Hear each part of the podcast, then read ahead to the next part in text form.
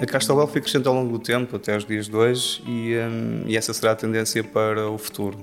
Percebemos que o processo era demorado e com o volume de negócio a crescer, tivemos que tomar medidas e, e arriscamos. Em agosto decidimos então eh, fazer aqui uma mudança, centralizar todos os serviços da Microsoft, no fundo, do, do, Office 365 e aproveitar todas as valências que isso nos, nos, nos iria dar, no fundo.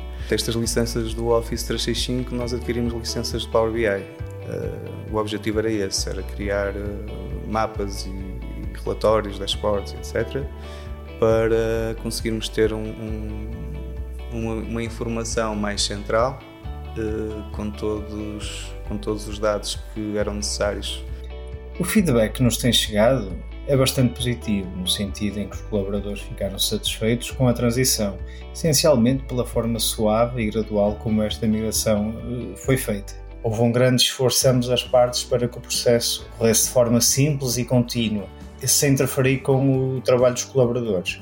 Para mim, eh, esta foi a fórmula de sucesso desta migração.